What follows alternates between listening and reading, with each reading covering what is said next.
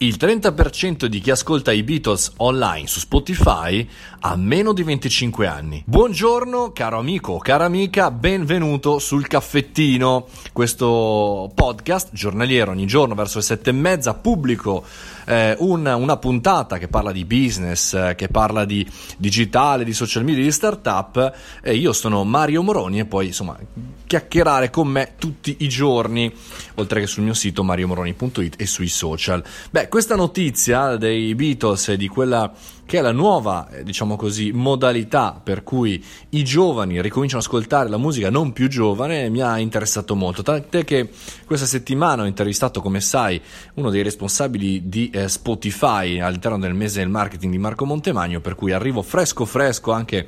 da un ragionamento con lui, con, con Andrea e con staff, lo staff di Spotify per poter parlare appunto di musica, di musica e di giovani, non soltanto perché è utile capire i fenomeni che girano attorno alle maggiori piattaforme eh, di intrattenimento, tra cui, tra parentesi, Spotify. Sta puntando tantino sui podcast, per cui se mi stai ascoltando Spotify dammi una mano, un po' di like, un po' di cuoricini.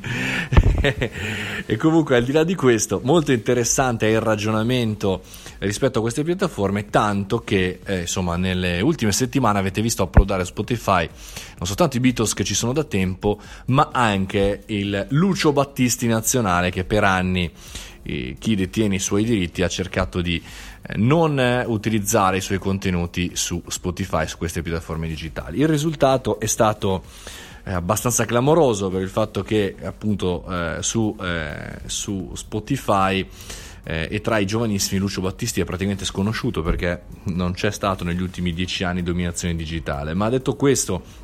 la notizia su cui vorrei parlare oggi è esattamente e diametralmente opposta, ovvero che eh, i dati di ascolto di queste star, diciamo così, del passato, e i dati che ho in mano sono quelli di Mashable Italia, sono quelli riferiti ai Beatles, parlano invece di una controtendenza, perché l'età di chi sceglie le playlist eh, dei Beatles, per esempio, insomma, è compresa tra i 18 e i 24 anni e rappresenta il 30% di tutti gli stream dei Beatles eh, nel mondo dal 1 gennaio ad oggi. Pensate che solo nel 2019 la loro musica è stata riprodotta sempre su Spotify da quasi 1,7 miliardi di volte. Questo è un ragionamento interessante perché, ok, eh, per i Beatles c'è anche il nuovo film Yesterday, magari a far girare un po' eh, gli ingranaggi, però io sottolineo questa cosa e sono contento che appunto eh, Lucio Battisti sia tornato in auge, almeno in maniera digitale, che la gente non è scema, ma neanche i ragazzi giovani sono scemi, soprattutto quando parliamo di digitale. Perché? Perché chiaramente il mondo del digitale, il mondo dell'intrattenimento in, in, primis, è un mondo fatto di scoperta, è un mondo fatto di avere tempo per scoprire, avere l'amico che ti suggerisce la scoperta. Oggi questa amicizia non viene mai condotta esclusivamente offline, come magari quando ero ragazzino c'era l'amico che con la cassettina ti suggeriva la band o l'artista importante, ma avviene tramite i social. Lo stesso Spotify ha una funzionalità che ti permette di vedere quello che stanno ascoltando gli amici, ma non soltanto, puoi andare a trovare le playlist dei tuoi amici, per cui avere la presunzione di essere sull'Olimpo, questo chiaramente lo dico per, per gli artisti, e di non dover per forza entrare in questo mondo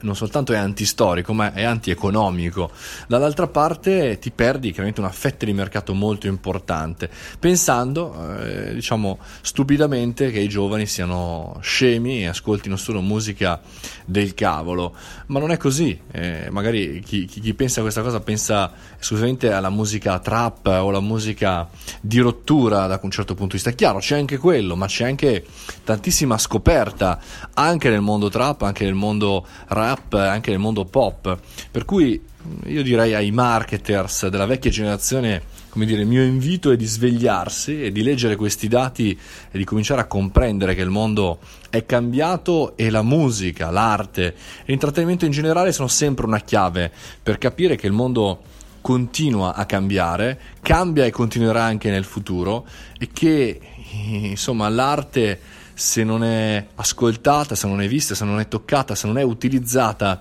cessa di essere arte, diventa un qualche cosa per addetti ai lavori che oltre ad essere stucchevole è totalmente inutile. Un abbraccione ragazzi per questa chiacchierata di oggi e caffettino, potete trovarmi sul sito mariomoroni.it e per i fortunati che sono arrivati fino in fondo della puntata, chiaramente come sapete c'è la possibilità di ascoltare gratuitamente il libro Startup di merda, il mio eh, libro che è possibile ascoltarlo gratuitamente, non pagandolo, chiaramente solo sul mio sito. Un abbraccione, fate i bravi e buona giornata.